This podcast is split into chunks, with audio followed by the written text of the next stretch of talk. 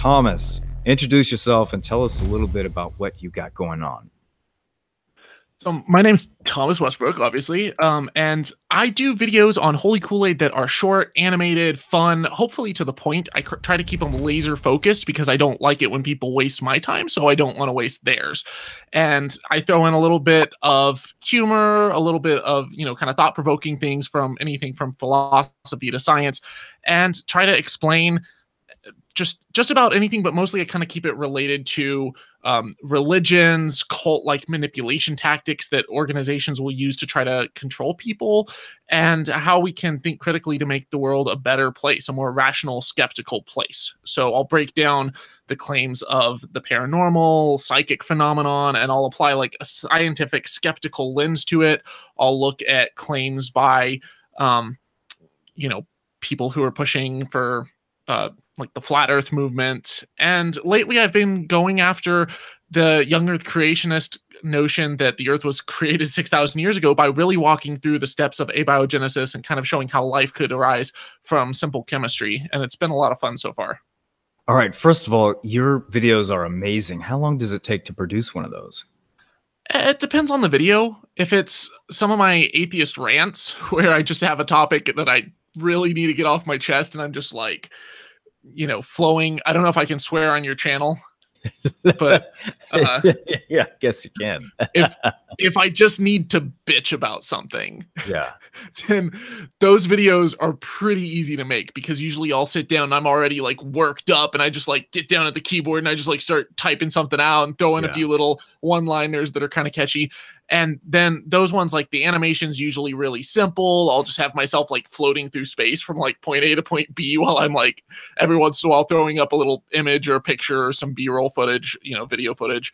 Um, but for the most part, I take at least a week, sometimes three or four weeks for a video. Um, but I'll kind of mix some of the easier video, easier to make videos in there too. To so I'm putting out regular content. Yeah. What guard? What got you started in Holy Koolaid, and uh, what's your vision behind it?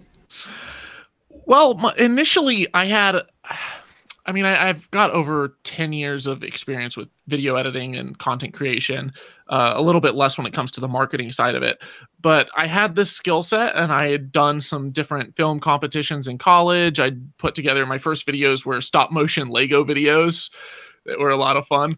I always but, wanted to do that, by the way, stop motion, just try my hand yeah. at it. But like, I did it, it one time. So tried. Long. Yes, you have to have the patience of a saint, and I don't know how I do it because I'm ADD as hell. yeah, but I I kind of had a little bit of a background with that. I never really had the equipment. And then I started realizing that, you know, the cost of uh, technology is coming down and down and down. I got a job in IT, so I had a little bit of money. But then I also realized like smartphones have good cameras, webcams now. You can get, you know, full HD ones for under a $100. And the biggest thing is is the mic and i realized like i had all the equipment or i could afford the equipment and so i just started making videos about my journey my thought process coming a super fundamentalist religious background where my parents did missions work and I was a missionary kid, a youth pastor. I did all of it. I was a church camp counselor. And as I wrestled with these questions, you know, as I fell in love with science, I started to see that a lot of the claims that were put forth from, you know, my religious background that they, they didn't add up. And so I started to kind of dig a little deeper, thinking that truth withstood scrutiny. And eventually, as I scrutinized, it kind of fell apart. And I figured it's there's probably something to this. It's not true. It's not what everyone is saying that it is. And that's how I kind of got into making videos is I just I wanted to go where the truth led, but I realized a lot of my family would probably ostracize me for it. I realized that a lot of my friends would shun me for it, and I don't think that that's okay. I think that um, atheists are just normal people. They've been denigrated so long for so long from the pulpit and by pastors and preachers and whatnot, and we shouldn't have to to face that kind of stigma. I regularly I, get told that I'm part of the devil's handiwork. Yeah. So I, I wanted to kind of push back against that and show that, you know, th- there are atheists who are angry. And I think that kind of the first wave of as this was normalized, like post 9 11, you had a lot of people like coming out and they were just pissed off and they're like, you know, I've been an atheist this whole time and I've had to to hide it. And and they were kind of frustrated. There were people who were kind of depressed because they were just emerging from, you know, into atheism and they were trying to find their footing. And there were a lot of people too who were genuinely cared about others but they were pissed off and angry because they gave a damn. They saw people who were being hurt and who were being harmed. They saw a lot of the damage that was being done and caused by religion. And they wanted to speak out against it, but the only way that they knew to voice it was through rage and frustration. And I, have kind of wanted to offer an alternative approach where, you know, yeah, that stuff does get my blood boiling, but I'm offering the approach of, you know, yeah, the the world sometimes is full of shit, but shit sometimes can be good fertilizer as fuel for change. And yeah. so I took it and kind of I tried to show a more positive side, how you can find meaning as an atheist, how you can come out of the atheist closet and not alienate all your friends and family, not make some of the mistakes I did, you know, how you can find uh, purpose and joy and happiness, how this life is short and that doesn't make it not worth anything. It makes the value of it so much greater because yeah, yeah, exactly. when you suddenly make it a limited finite resource the you know the value of it just goes through the roof. So we want to you know live it up make this life the best you know make yeah. it longer make it better make it you know the future better for all of humanity. And so i was trying to kind of offer that alternative approach. As far as atheism itself I don't really care about atheism. I know that sounds mm. crazy because I'm a secular activist, but like my first love is science.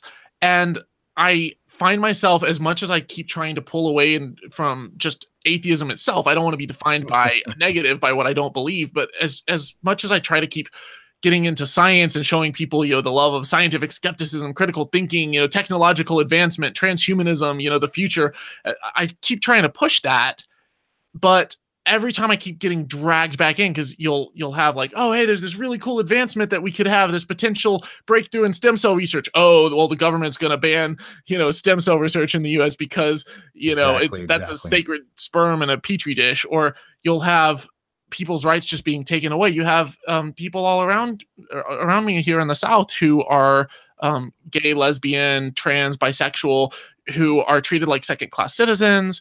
Yeah. There are women who you know maybe they were they were raped or something or even if they weren't but they have like you know a fetus that's like a few weeks old and it's like almost like not even visible and yet they can't just like take a pill and pass this thing because like that's murder.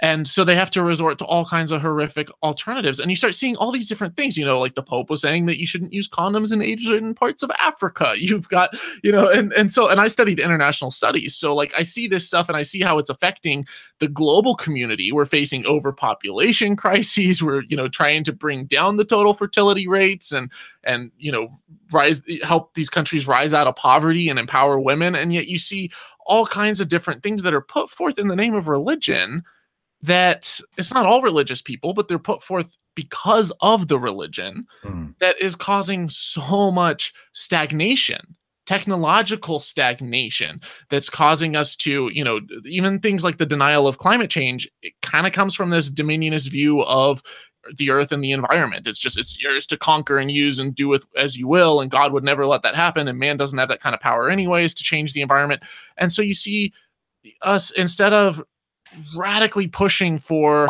you know, breakthroughs in clean renewable energy. And rather than pushing for, you know, longer lasting batteries and, you know, more efficient um, solar cells and stuff, you see this this ideology that I know it's it's largely pushed by um, you know traditional oil companies and, and energy companies and stuff but it's they use the it's almost entirely i see it coming from uh, religious fundamentalist um, conservatives that are yeah. are trying to deny that there's even climate change that's taking place, or at the very least denying that there's a human hand in it. And so, like, I see all of this, and I'm like, guys, come on! Like, this is the 21st century. We could be so much further ahead if we really valued and put an emphasis on the things that matter, and that's scientific progress and research and development and ad- advancement. And instead, we're getting passed by every nation on earth, pretty much. It seems, or it feels. I hate that part. I I hate it when I hear when I see our comparisons and there's room for growth there that we could have already achieved over the decades if not for some ideas taking control. Thomas, what are some of the ideas that are causing these stagnations? What why why is the stagnation occurring? I mean, part of it I touched on, like with the climate change, is kind of this dominionist view of the earth. And well, Jesus is coming back anyways, right? So we don't really need to plan too far ahead into the future because, you know, we can sit here jerking off hoping for the new Armageddon. Yeah. And it's, you know, it's so short sighted. It's so nearsighted. There's this idea that God is in control of everything. And so we don't need to worry about an asteroid wiping out all of humanity and, uh, you know, destroying civilization. We don't really need to stretch out into the stars and search for alien life or search for habitable planets or anything because, well, this one is, is what God gave us. And so we got to stay put. You know, you see this these ideas all throughout the Bible when it comes to um, homosexuality is an abomination. That's not just Old Testament. You got that shit in Romans. You know, you, you have ideas like um, a woman's place in you know in the church. She's t- supposed to be silent. She's supposed to cover her head. She's you know it's it's a very uh, sexist viewpoint when it comes to gender equality. You mm. know, and so all of this and, and even these ideas like be fruitful and multiply. It's it's literally in genesis it's talking about like you're just supposed to go out and have as many babies as you can you're a baby factory.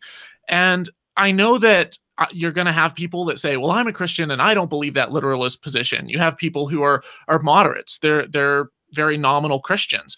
But to those people i would say like if you really break down the fundamentals the literal interpretation of a book that claims to be perfect and you start to see all of these ideas coming from it, sourcing from it that people are using to push political positions, to push certain laws that are harmful to to, to, various uh, either minority groups or the human population as a whole. And you cannot deny that the basis of it is entirely scriptural. Mm, so yeah you know that they may not you know most christians even may not be fundamentalists they may not be literalists but the problem still lies with the fundamentals of the book itself mm-hmm. this is a book that you know i could literally go into a library and pull any book from random uh, from random off of the shelf and if it was written in the 21st century chances are that it has a massive amount of knowledge that the the Bible would be completely void of because they didn't know fuck all about this stuff. You know, yeah. they don't have the slightest clue about. I'm not just talking about like quantum mechanics. I'm talking about you know even just the the fact that you know the the Earth is you know the solar system is heliocentric. You know, there's an idea. You know, like very basic things that we take for granted that you know 2,000, 3,000 years ago were completely non-thinkable. Even they were you know sometimes worthy of of a death sentence if you were to tout ideas that were heretical or non-canonical. So for for people who are nominal, that's great. I wish there were more people like you. But the fact is, we have tons of fundamentalists, especially here in the South. I lived in Texas. I'm in Oklahoma right now. I've been all throughout, you know, Alabama and, you know, Louisiana and whatnot, and like Mississippi. And these are the areas that are voting for politicians that push a hardline literalist creationist, you know, usually young earth creationist, deny evolution, deny climate change, and we're really starting to suffer from it. Yeah, I was gonna say, you. It sounds like you're right there in the epicenter of all that.